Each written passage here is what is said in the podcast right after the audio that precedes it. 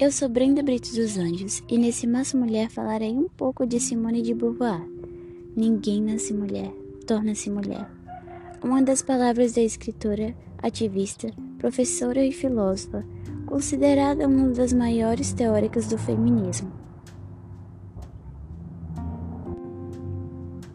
Simone de Beauvoir nasceu no ano de 1909, uma época infelizmente considerável ainda muito machista.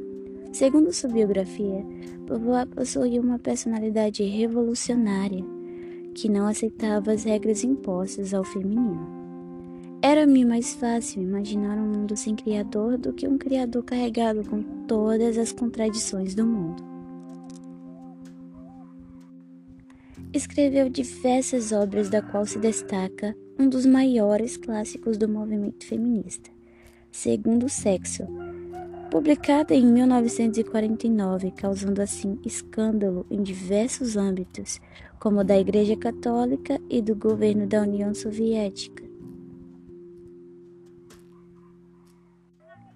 O livro se retrata do quão positivo se fez pensar um mundo machista, enquanto a visão sobre a fêmea se tornou particularmente negativa. Em sequência, a mulher foi considerada como o outro, limpando, cuidando dos filhos e fazendo comida. Enquanto o homem, sentado no sofá cansado do mínimo trabalho dele de só algumas horas.